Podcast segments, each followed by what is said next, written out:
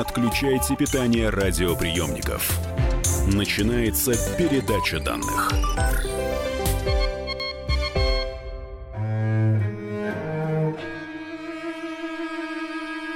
Здравствуйте, друзья! Меня зовут Мария Баченина. И сегодня мы э, все в финале программы э, должны будем отправиться на костер – потому что у нас сегодня охота на ведьм. Я шучу, не пугайтесь. Ну, вы же меня знаете, я добрая пушистая маленькая баба-яга. Сегодня в гостях у нас, как я уже не в первый раз называю этого человека, друг нашей программы, религиовед и историк, кандидат культурологии, публичный лектор Константин Михайлов. Константин, здравствуйте, добро пожаловать. Здравствуйте, Мария, здравствуйте, коллеги. Так, ну вот тот, кто будет разжигать костер, он сначала будет отвечать на вопросы. Я решила традиционно пойти от общего к частному. Давайте начнем со старины. Может быть, успеем до наших дней как-то дойти. Хочется мне такой бешеный замес сделать сегодня. Давайте попробуем. Как и откуда появились ведьмы и колдуны? Ну, кто-то их придумал, пусть наивно, тем не менее. Вот есть ответ на этот вопрос? Ну, Все-таки мы, мы должны, конечно, понимать, что сама идея ведьмовства, сама идея колдовства это одна из самых древних идей человечества. Угу. Конечно, какие-то магические практики были уже, ну, я не знаю, у ранних кроманьонцев, что-нибудь в этом роде. То есть ну, тут бессмысленно гадать о том, кто это придумал, потому что это, конечно, абсолютно доисторические времена. Но если говорить о европейской истории и о европейской средневековой истории, то первое упоминание ведьм, насколько я, по крайней мере, знаю, в солической правде Хлодвига. А Хлодвиг, креститель франков, это самое самое начало Средневековья, это, в общем, угу. конец V века. Э, так что вот как только начинается европейское средневековье, тут сразу и тема ведьм, в общем, как-то начинает актуализироваться. Я рискну и все-таки спрошу, что такое солическая правда? Я вчера смотрела в словаре, что это такое, но как-то там очень непонятно было написано. Можете а, объяснить? Племена, племена солических франков, а солическая правда, соответственно, их главное законодательство. Как у нас правда Ярослава, а думаю, что все они слышали. Конституция! Здесь. Ну, конечно, еще не конституция в пятом веке, скорее УК в наших терминах. Понятно. Хорошо, но ведь а, когда вы упомянули кроманьонцев, вряд ли тогда их уже боялись, может быть, уважали. Вот ведь в какой-то момент э, сформировался у общественности страх перед колдовством. А, а вот это относится уже гораздо более поздним временам. Вообще э, принято считать, что полноценная охота на ведьм, вот то, что мы себе всегда воображаем, да, это начинается где-то в 1420-х годах, то есть только в 15 веке. Интересно, кстати, что охота на ведьм очень часто представляет себя как такое средневековое явление, а на самом деле она скорее нововременная, чем Серьезно? А я до этого дойду, потому что я когда слушала слушала вашу лекцию на эту тему, mm-hmm. а, я тоже слышу новое время, новое время, думаю, так. Какое новое время? Средневековье. Потом вот э, и да. запало. Да. В Средневековье, конечно, было колдовство, было ведьмовство, но вот как раз, э, ну, понятная ситуация. Жители нормальной средневековой деревни не очень боятся свою деревенскую колдунью, потому что она для них и врач, и свах, и э, кто угодно. Повивальная да? бабка. Повивальная бабка, да, да, абсолютно да, правильно. Да. А вот... Ветеринар может быть, даже в первую очередь. Да, не случайно потом, видимо, будут часто обвинять в чем? В том, что они губят скот. Угу. Это будет едва ли не более частое даже обвинение, чем, собственно, против людей какая-то порча. Так. Вот. А вот страхи, они начинаются в 15 веке. Почему? А может быть, отчасти потому, что появляется медицина нормальная, отчасти как раз потому, что ведьм появляется конкуренция. Не в том смысле, что злые врачи организовали охоту на ведьм. Нет, конечно, не Просто возникают какие-то альтернативы, связанные с этим. Вот оно что. То есть здесь у нас разумное, понятное, чистое и доброе, а здесь непонятное. Травки, муравки, лягушечьи лапки. Во-первых. Во-вторых, общий кризис духовный конца 15-го, начала 16 века. Ну, мы про реформацию это все, конечно, слышали. Но другая его сторона, это, в общем, вот и охота ведьм. Хорошо. А, ведьма, она, как знаете, карта игральная. С одной стороны прекрасная девушка, с другой э, уродливая бабка. Кто придумал этот образ ведьмы? Вы меня простите за наивную формулировку, но я, я всегда к ним э, прикипела, вот навсегда, вернее, к таким вопросам прямым и полудетским, мне кажется, они самые лучшие. Так вот, все-таки образ ведьмы я не знаю, женщина, пожирающая детей, насылающая мор, соблазняющая потом, которая погубила молодых людей, там, в общем, я, скот, вот вся такая она взлохмачена с этими бородавками, нос у нее. Ну, в, так скажем, в 15 веке в рисунках на полях э, рукописей мы уже обнаруживаем ведьм старух, летающих, ну, правда, еще не обязательно на метлах, иногда просто на каких-то палках, ну, в общем, что-то такое. То есть в 15 веке, очевидно, этот образ уже существовал. В конце 15 века появится «Молот ведьм», да, самый известный текст, связанный mm-hmm. с охотой на ведьм. Там эта идея уже фиксируется. Вот они, они уже губят скот, они уже крадут у людей органы, они уже, я не знаю, насылают порчу, в общем, делают все, и уже акцентируется внимание на том, что это женщина, что это может быть старуха, хотя вообще надо сказать, что в реальной охоте на ведьм бывало, что преследовали и мужчин, довольно часто. И сказать, что выбирали как-то именно старух, или, как довольно часто говорят, именно красивых девушек нельзя. Как правило, жертвы были такие более разнообразные. Ну хорошо, тогда вопрос сразу по стопам.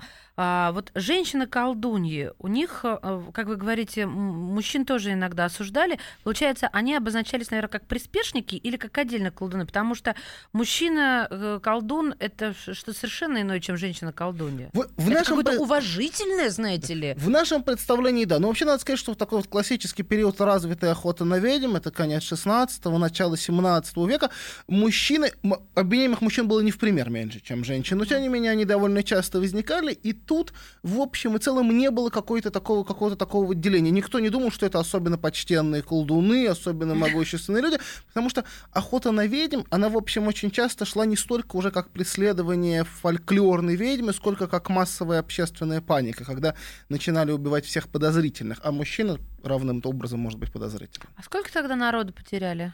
Это необыкновенно сложный вопрос. Тут, конечно, очень, ну, ну как бы ни, ни, нету, ни, ни половины данных не хватает, не все документировалось, но обычно историки говорят о том, что речь идет о скольких-то десятках тысяч человек, то есть 50-70 тысяч человек. Всего по Европе это, это не так много, Есть... или на тот ну, момент ну, это много? Ну как, ну, Мария, ну 70 тысяч человек ни в чем невинных казнили, Нет, ну неужели вы, это мало? Пожалуйста, не обвиняйте меня в цинизме, я просто статистически не, ну, Понятно, что все познается в сравнении, конечно, на фоне жертв Второй мировой войны это кажется не очень большой цифрой, но объективно да. цифра очень большая. И, кроме того, ведь это 50, 70, ну, может быть, 100 тысяч человек казненных. А были ведь те, кто попадал в ведьмовские процессы и не был казнен. Mm-hmm. Те, кто попадали в заточение в монастыри, позорящие наказания, что-нибудь еще в этом роде, их было очень много. Ну вот прежде чем прикоснуться к процессам, давайте э, строго или более точно обозначим отрезки временные. Э, где, когда, ну, смотрите, вот обычно говорят, что первый процесс, как я уже сказал, это 1420-е годы на территории, ну, скажем, современной Швейцарии. Тогда, понятно, mm-hmm. такого понятия еще не существовало.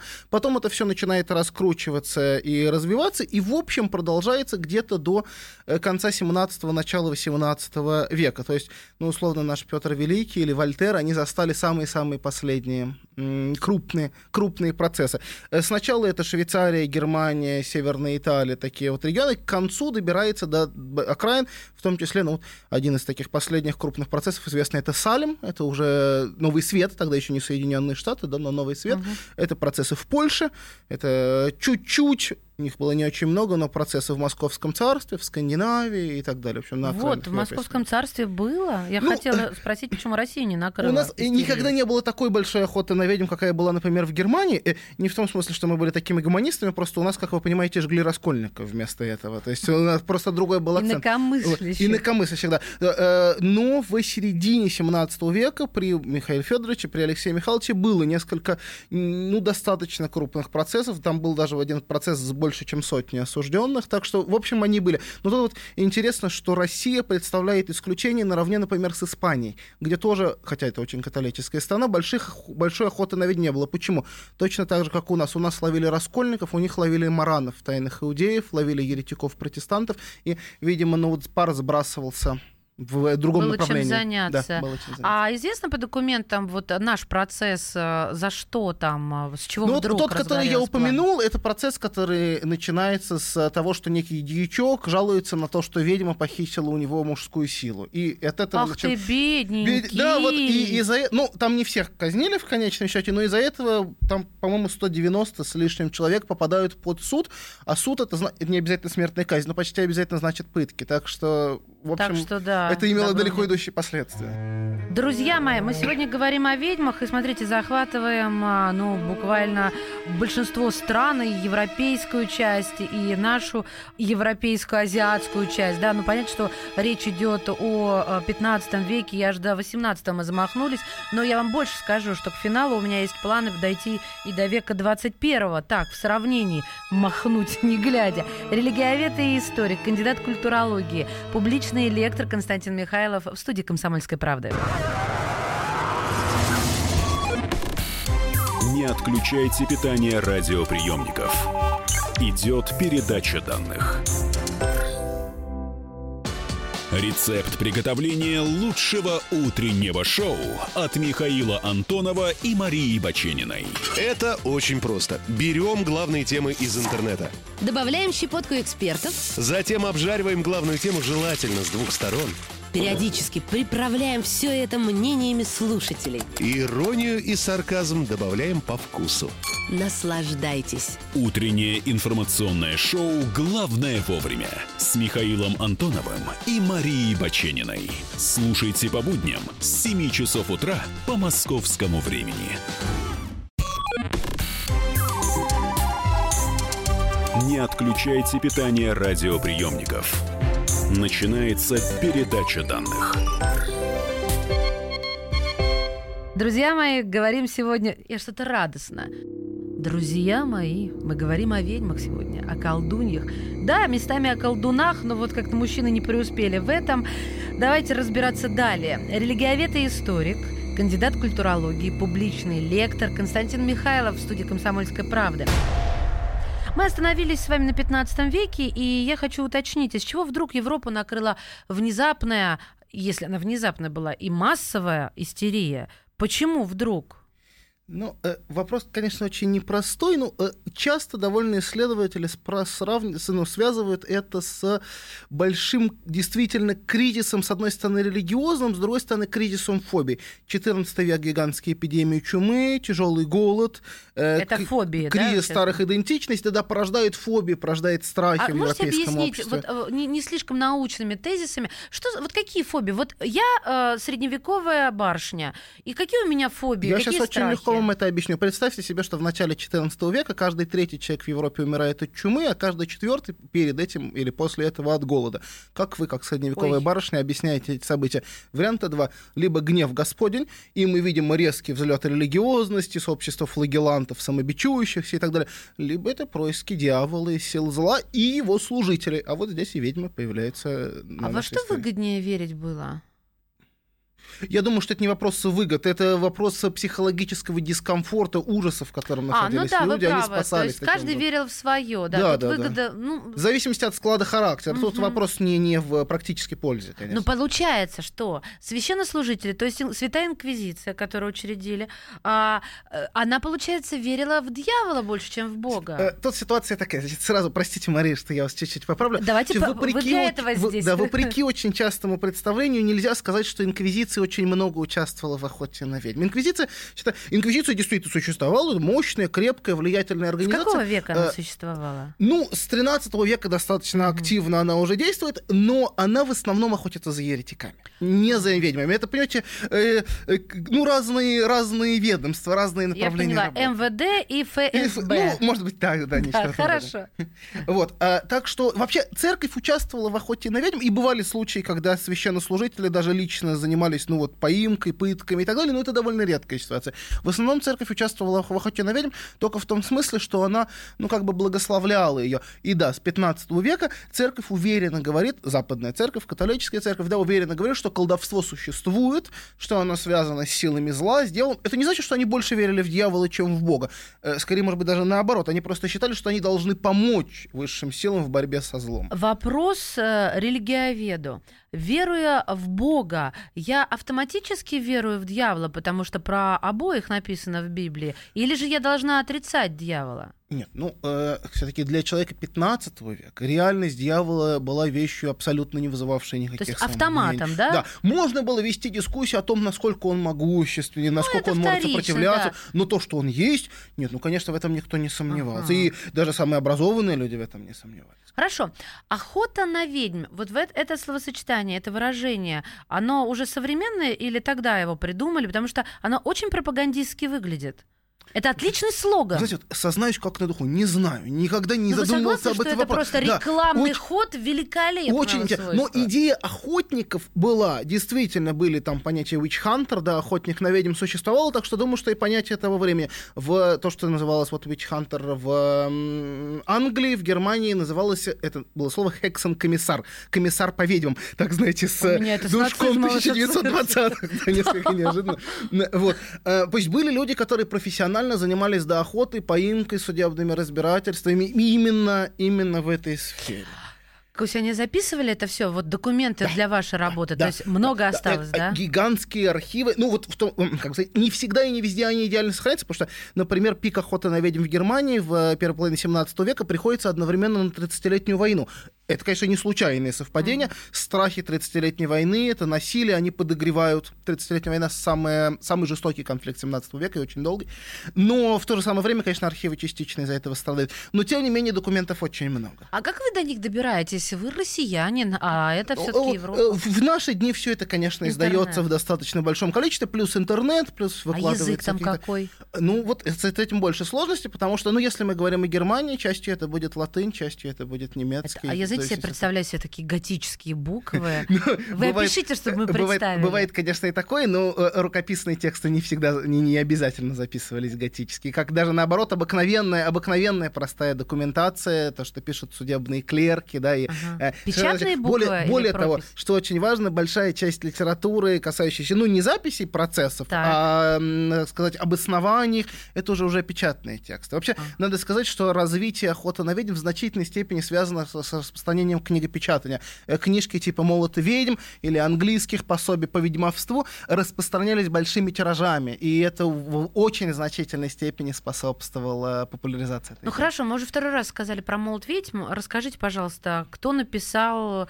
в какой момент, что сподвигло? Значит, э, Шпренгер и Инсистер, э, такие традиционные двое авторов. Сложно сказать, кто из них А больше в этом человека, да? участвовали. Да, это два человека. Эм, Оба, оба немцы при, при Рейнской, так скажем, э, ж- области жители. Оба священнослужители, э, тесно связаны еще и с университетскими кругами тогдашними. То есть образованные? Да, да, да, да, да, да, конечно. Очень хорошо образованные люди. И книжка образец такого нововременного, ну, еще не совсем новое, по-моему, «Молот ведьм» — это 1486 год, то есть еще конец 15 века, э, 5-6 лет до открытия Америки, такой на, на, на, на самом закате Средневековья, Э, образец такого вот раннего временного или позднесредневекового учебника. Все очень хорошо структурировано, по главам, организовано. Никакой путаницы, никакой пространности изложения лишней нет. Вы читали? Да, да. А ну, я, кстати, «Молот ведьм» есть в прекрасном русском переводе, так что можно... Скажите мне, вы когда читаете, ну вы же такой темпераментный человек, эмоциональный. Нет, это, это комплимент, я очень это ценю в людях.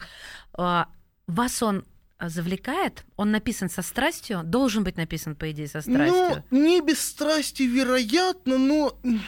Как вам сказать? А, Знаете, э, по ощущениям, не знаю, вот сталкивались ли вы с этим взглядом, мне когда-то случалось так, по ощущениям примерно такие же, как читаешь, например, когда, когда читаешь документы эпохи сталинских репрессий. И это не- в наши дни это вызывает не страсть, а А, скорее мерзение, всё, какое-то поняла. отвращение. Поняла, хорошо.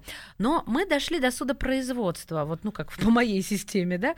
А, поиски, доказательная база, наказание. Но прежде всего, любопытно, ведь это должна была быть новая база судопроизводства. Вот а, обучение судей. Он не знает, как судить ведьму. Да, с этим была связана некоторая проблема, тем более, что, как правило, ведьмовскими процессами занимались светские, не церковные суды, и, соответственно, это должно было быть вписано в нормальную процедуру. Но было довольно большое количество юристов, теоретиков, которые писали про охоту на ведьм. Был такой очень авторитетный французский юрист Баден, кстати, один из создателей идеи королевского абсолютизма, очень важный для дальнейшего развития политической жизни. Вот попутно писал работы по ведьмовству. Был такой Бенедикт Карпцев, довольно авторитетный юрист. В общем, писались юридические пособия, там, как уличить, как допрашивать, как судить. Ну, в общем, вот по всем пунктам, э, в принципе, это встраивалось в нормальное судопроизводство. В, в Англии э, принимались, особенно при короле Якове I, Яков I английский, он же Яков VI шотландский, да, это начало 17 века,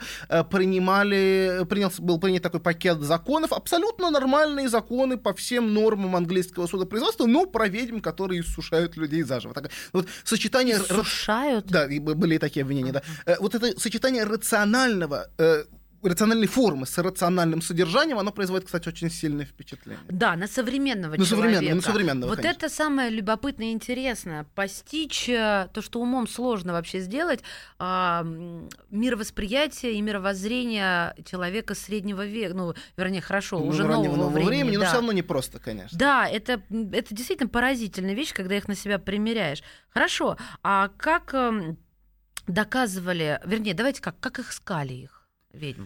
Ну, сама метода поисков на самом деле ну, не, не, не, не поражает воображение. Как правило, ну, сложной статистики точно нету, насколько мне пока не известно. Ну, как правило, я думаю, что большая часть обвиняемых были те, кого, до кого донесли те, кого пытали перед этим. То есть хватали кого-то одного, двух, трех, пятерых по доносу, их в пытошно, в пытошно они называют, ну, вы сами понимаете, имена Там всех своих знакомых к какому-то моменту, ну, и дальше это начинает раскручиваться, угу, как угу. такая спираль. Так, хорошо, а доказательная база?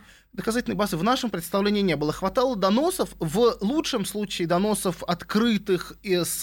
Ну, вот одно из таких вот приведу пример, это довольно известное дело, это Германия, по-моему, конец 16 века, э, некую женщину отправляют под суд, пытают и в конечном счете казнят по обвинению трех крестьян. Один жалуется, что после того, как он у нее украл кусок ткани и сшил себе штаны, ему поплохело, там у него колено заболело, другой говорит, что после ее угроз у него заболел бык и умер, третий говорит, что ему поплохело после того, как он съел какую-то кашу или суп, который она сварила. Вот такие доказательства. Ну, конечно, с точки зрения современного судопроизводства тут нечего даже обсуждать серьезно, но это еще неплохой, потому что есть это именные, они анонимные, это три независимых свидетельства, то есть тут была даже какая-то видимость, э, ну, такой фундированного, фундированной mm-hmm. доказательной базы.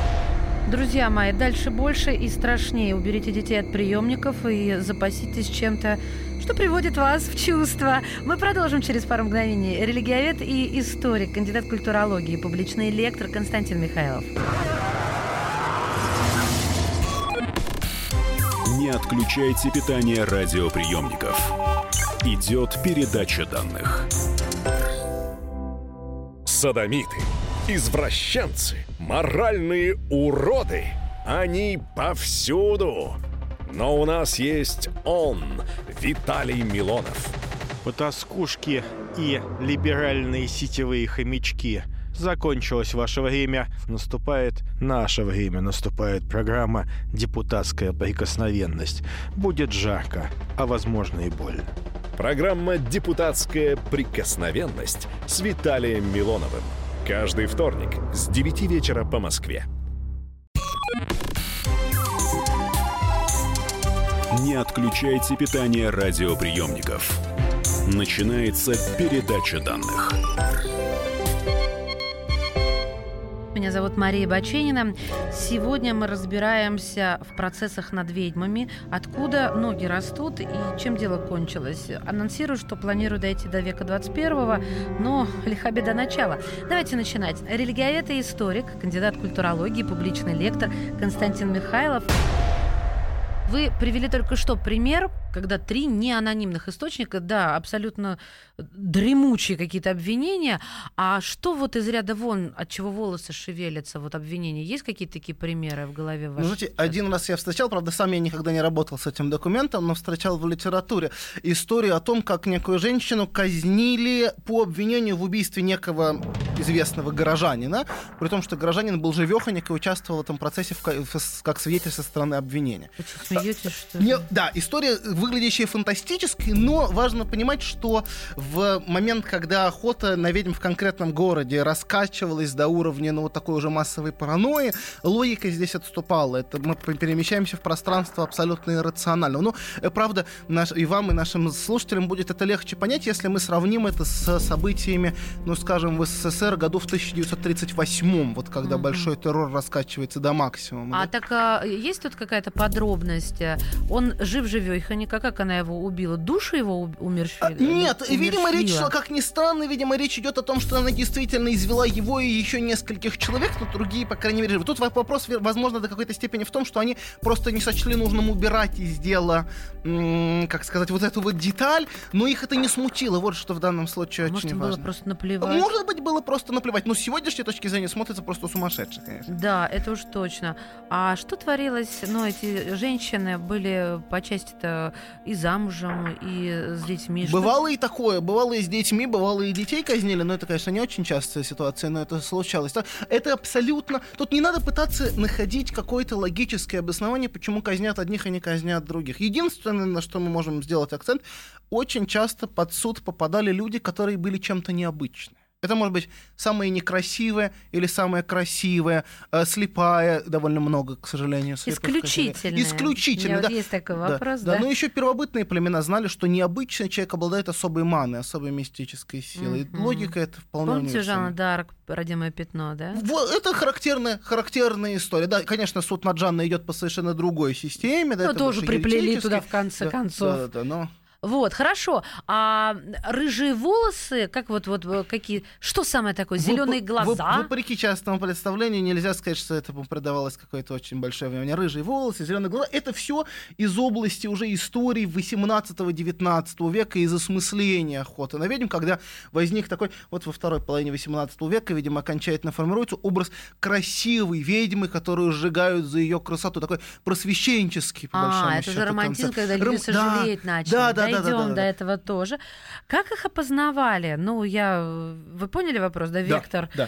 Хорошо, давайте. Значит, э, тут как бы э, есть три народных способа и один юридический. Три народных, ну, э, конечно, их было Я гораздо щас больше, заплачу, но это серьезно. самые, самые известные, самые такие классические, да. Три народных способа. Найти ведьмовскую точку, это как бы то место, куда, ну, как бы дьявол прикоснулся в тот момент, когда ведьма получала свою злую силу. Считалось, что в этой точке, где он прикоснулся, ведьма теряет чувствительность, и можно ее найти, если туда, не знаю, ткнуть иглой, она не почувствует боль, значит ведьма. Долгий, сложный способ. Два других частых способа — взвешивание и утопление. Ну, с утоплением дело известное. Связываем, бросаем в реку, если тонет, значит не ведьма. Ну, они, конечно, старались спасти в такой ситуации. Не надо думать, что они были совсем деревянные, эти люди средневековья, они были не глупее нас с вами, они понимали, что надо спасать. Но часто спасать не удавалось. Взвешивание лучший вариант. Э, Берем большие весы на одну, ну, знаете, вроде тех, на которых баранов взвешивают. Да, я понимаю, рыночное. да, для скота. На, на одну сторону сажаем подозреваемое в ведьмовстве, на другую сторону кладем Библию из местной церкви.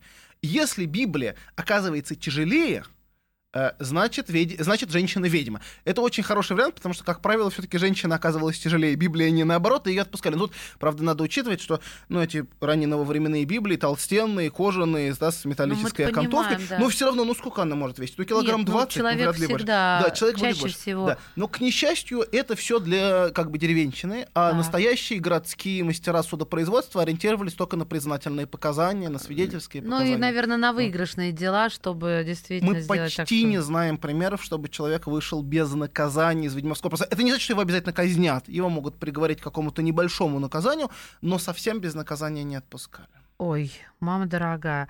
Хорошо, а если можно примеры вот громких судебных процессов, каких-то показательных расправ и в сравнении, как они выглядели вот в разные времена, ну, какими-то такими временными отрезками, если Ну, знаете, самые большие, самые громкие процессы это действительно эпоха 17 века. И здесь дело не в том, что преследовали кого-то известного, потому что, как, как ни странно, большая часть знаменитых оккультистов 15, 16, 17 века, они ведь были на самом деле, да, ренессансная гуманистическая магическая традиция существовала.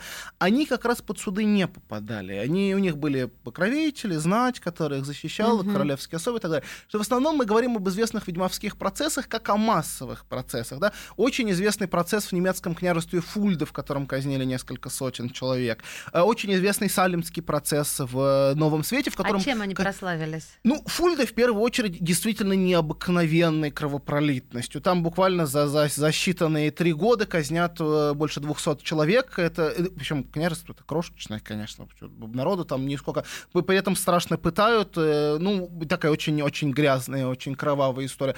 Салемский процесс э, очень масштабный по меркам нового света, по европейским меркам он не был таким большим, но очень, так сказать, вот характерный, да, Салемский процесс начинается с того, что дети начинают рассказывать про ведьмовство, то есть начинается почти что как игра а потом в конечном счете заканчивается человеческими жертвами. Это аналогичная ситуация, но, правда, не с детьми, немножко другая. Луденский процесс. Луден — это во Франции, это эпоха, ну, Людовика XIII, кардинала Ришелье, вот что мы, знаете, из трех мушкетеров все знаем, ну и одновременно эпоха охоты на ведьм, э, где э, жертва всего одна, э, такой духовный отец, попечитель монастыря, которого, собственно, и монашки обвиняют в том, что он наслал на них одержимость, и тоже такое вот большое разбирательство. Ах ты, бедненькие вот. два. Да, да. И очень известно известной, конечно, есть серия процессов э, при вот Якове Первом английском в Шотландии. Сами эти процессы современной публике не очень известны, но косвенно мы с, ней, с ними все сталкиваемся, потому что при дворе Якова Первого писал Шекспир.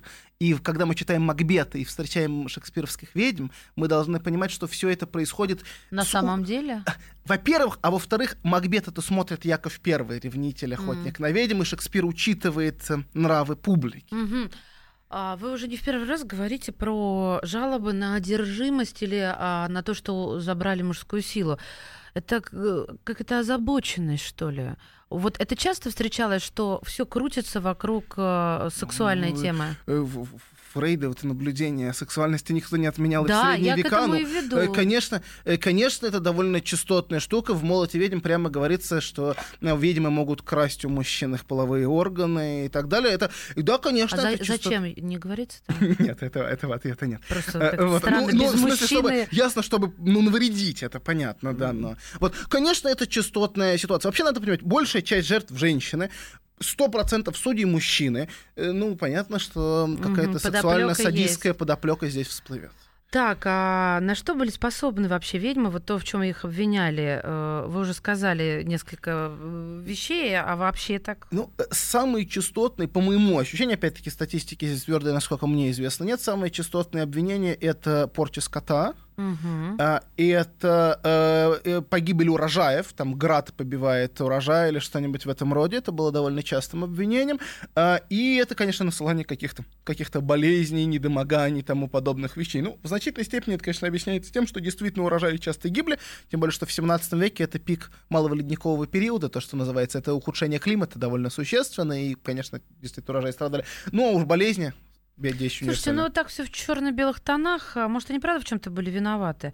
Или вообще вот в чем-то могли провиниться, были если десятки в... тысяч жертв охоты? Были ли в Европе люди, которые действительно считали, что занимаются колдовством? Э, скорее всего, скорее всего были. Ну, знаете, мы откроем газету какую-нибудь современную из рук в руки. Там тоже мы найдем людей, которые занимаются да, колдовством. Да, на меня недавно в Инстаграме э, подписалась Далила Ясновидящая. Вот, видите, да, то есть, наверняка такие люди были и в среде. Были ли они виновны? Ну, нет, я думаю, что так все-таки сказать нельзя. Да. Да? Но были ли они виновны по, по законам 17 века? Да, вероятно, были, потому что общество было настроено против колдовства.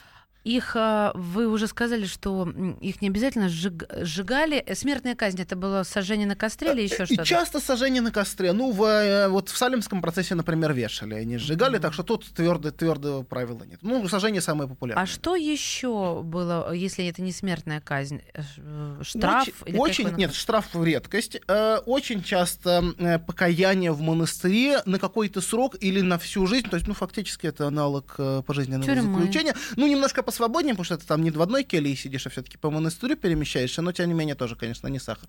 А, вот. А, довольно часто были какие-то позорища и наказания, там ленты, которые надо было носить, указывавшие, что это был под судом. Угу. А, какие-то ну, выбривали головы, что-то такое. Ну, а, все-таки я думаю, что вот епитимии, покаяние и смертная казнь — это частотная ситуация. Когда-нибудь э, э, вот мы говорим сейчас о массовых процессах, а имена остались такие, которые вошли в историю. Ну вот я имею в виду даже, может быть, это знатные особы, может быть, это особы уровня как бы простые, но прославившиеся, вот как Жан Д'Арк, да, только из ну, другой э, оперы. Такого масштаба нет. Я думаю, что все-таки сложно запоминать. То есть, э, конечно, ну, условно, в современной американской истории имена жертв Салемского процесса историки помнят хорошо. Ну, именно историки. Я не могу сказать, что mm-hmm. это идет в какую-то широкую, широкую публику. А в, ну, в 17 веке мы говорим о процессах французской знати, дела отравителей, которые так иногда немножко становятся похожи на процессы над ведьмами, но, как сказать, все-таки это не масштаб Жанны Дарк.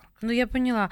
А через сколько, насколько я понимаю, лет через сто уже начинают говорить об этом с отвращением? Просветители сначала? Потом... Как ни странно, может быть, даже быстрее, потому что... Ну, тут еще надо понимать, что охота на ведьму ходила неоднородно, неравномерно. Во Франции, в Англии она ушла пораньше, условно говоря, там в Польше она сохранялась и в более поздние времена, там до конца 18 века. Поэтому уже в середине 18 века французские просветители об охоте на ведьм пишут с известным ужасом и непониманием того, как это происходило, как это было возможно. Хотя в действительности в Европе на окраинах охота на ведьм может еще, ну, такие И они не боятся, да, об этом говорить? Ну, во Франции они уже не боятся. Во Франции в середине 18 века могут казнить э, протестантов в некоторой ситуации, вроде знаменитого дела Каласа, да, которого Вольтер отбивает, там, защищает уже после его смерти, старается оправдать. Но за ведьмовство нет, все-таки нет. Абсолютные монархии конца 18, э, там, даже середины 18 века в охоту на ведьм уже не очень верили. И, э, ну, в чем там главная проблема. Эм, понимаете, охота на ведьм — это, с точки зрения абсолютного монаха, произвольная, предпринятая непонятно кем казнь налогоплательщика.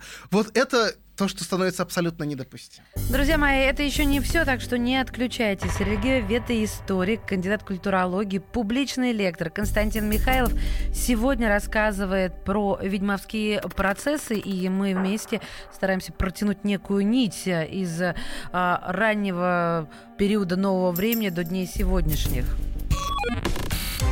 Не отключайте питание радиоприемников. Идет передача данных. Родные перестали узнавать вас? Коллеги не уважают? Голова идет кругом. Хотите поговорить об этом? В эфире радио «Комсомольская правда» психолог Сергей Аракелян подскажет, как решить любую проблему. Ведь нерешаемых проблем нет. Телефон доверия. Каждый четверг в 0 часов 5 минут по московскому времени. Не отключайте питание радиоприемников. Начинается передача данных.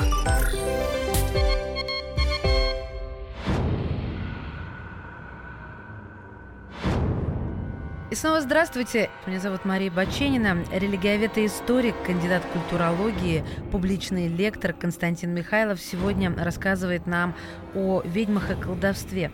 Я уже, понятно, что перешла в современность, да, в какую-то, но э, забыла спросить, где проходила граница между просто злодеем и магом? Была она тогда? В эпоху нового времени, да, она уже достаточно отчетливая. В средневековье мы понимаем, что эта граница могла быть очень условной. Но по большому счету, ну где проходит граница между злодеем и магом? Там, где мы научаемся отличать естественное от сверхъестественного. Uh-huh. А это следствие научной революции конца 17 века, 17 века, может быть, официально.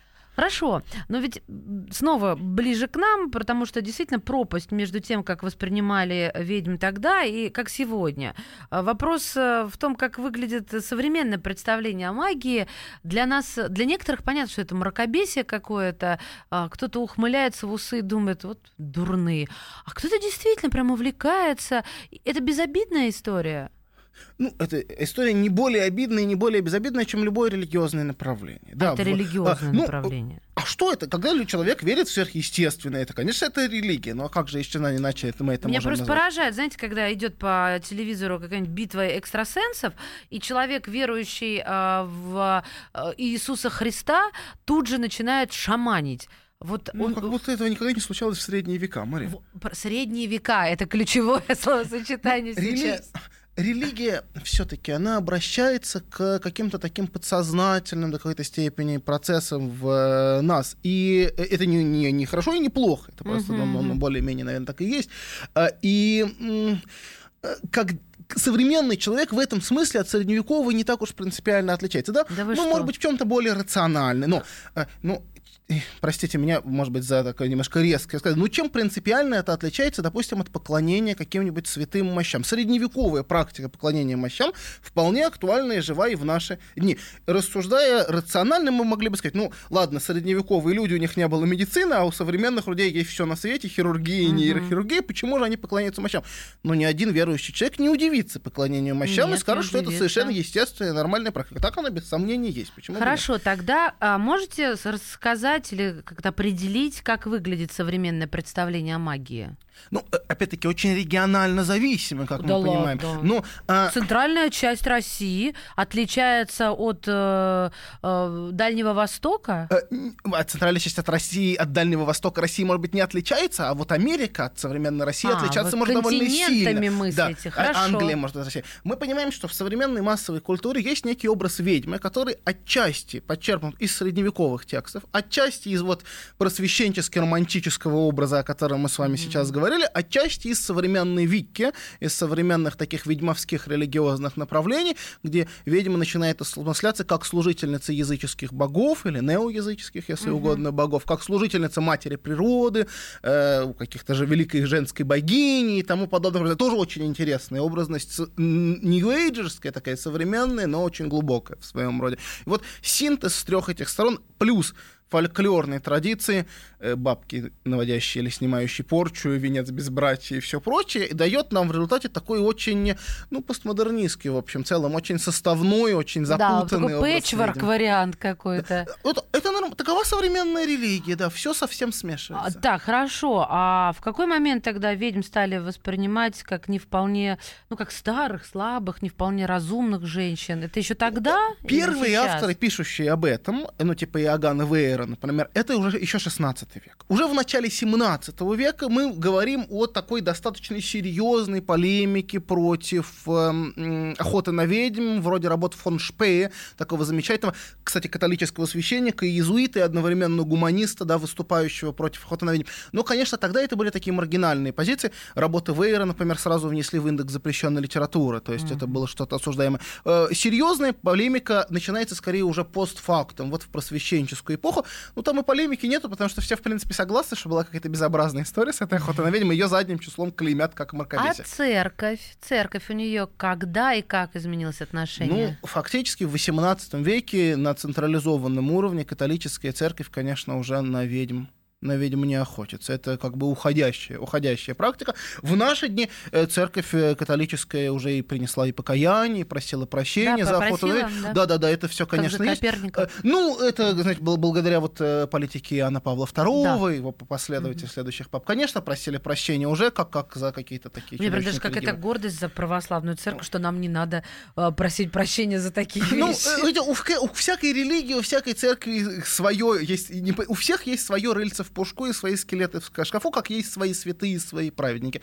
У православной церкви великая проблема — это преследование раскольников, э, гонение, гонение на униатов в, э, в имперскую эпоху и так далее. В общем, тоже проблемы есть. Ну, тоже э, стараются искать какое-то примирение, конечно. Так, спрашивайте на сегодняшний момент колдовство и магия существует? Прям, прям щекочет язык этот вопрос. Мария, я религиовед, вы отлично понимаете, какой будет мой ответ.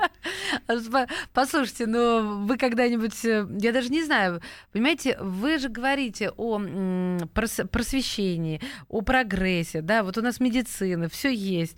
Ну что я могу принять за магию? Ну вот не, когда давич а, Вчера, да, вчера упал, значит, в Липецке э, ярко светящийся объект. А, народ снял это дело. Я посмотрела, как человек, интересующийся, особенно космологией, очень здорово.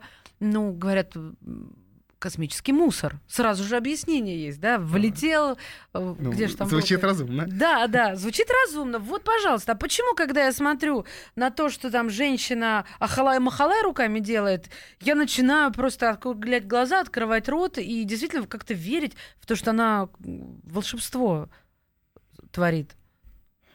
Потому что нашему сознанию сложно вместить э, запутанные рациональные объяснения действительности. Вот мы с вами, Мария, не физики, да? Вы же не физик? Нет, я знаю. не физик. физики. Нам сложно с вами понять, что такое черная дыра или квантовая запутанность или Квантовая, что-нибудь в этом запу... роде. Квантовая запутанность, я даже не выговариваю. Черную Вы- дыру я успела Вы понять. Понимаете, да? Господи, И мы знаем с вами, что это можно объяснить рационально, и что есть высоколобые физики, которые справятся с этой задачей. Но нам это очень сложно. Поэтому для себя мы выдумываем какие-то красивые образы, метафоры, объяснения. И вот- скажем, знаете, классический пример, код Шреддингера. Да. Мы я вот ни мельмеса не понимаю, что значит код Шреддингера с точки зрения физики. Простите меня, но я очень, за него, вол- журнала. я очень за него волнуюсь, за этого кота. И он то ли жив, то ли мертв, мне очень страшно. Дай бог ему здоровья. Дай бог ему здоровья, да. Вот наш уровень понимания. С другой стороны, физику также сложно, может быть, понять какие-то сложные гуманитарные концепции. Вот мы выдумываем какие-то простые А мифы. секты, тайные общества, это куда? Ну, во-первых, мне. значит, Мария, позвольте сделать вам тут уже прямо выговор с занесением. Я Простите. А, вот к вопросу о костре-то, на костер.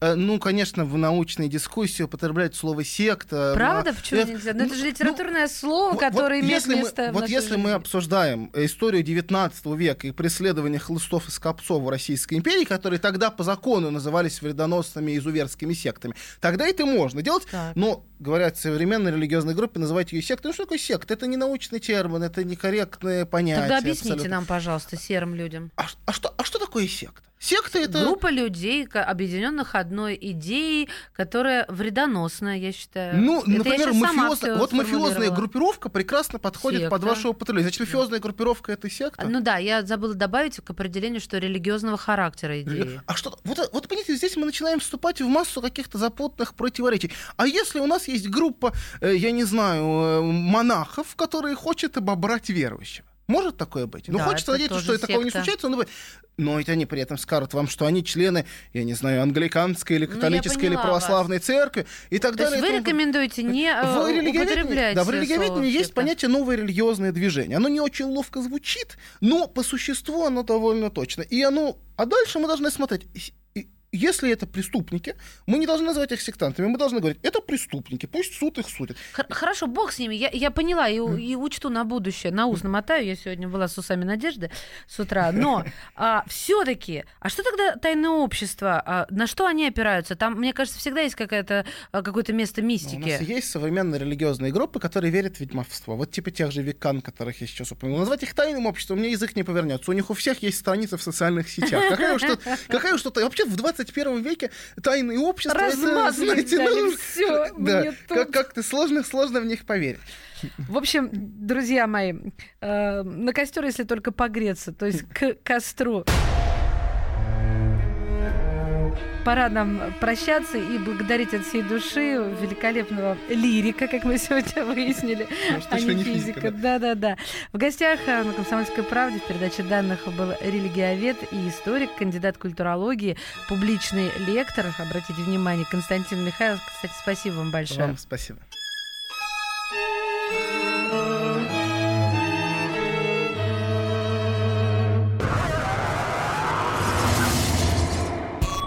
Передача данных успешно завершена. Не отключайте питание радиоприемника. Скоро начнется другая передача.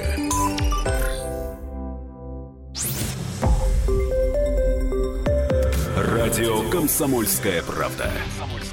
Более сотни городов вещания и многомиллионная аудитория.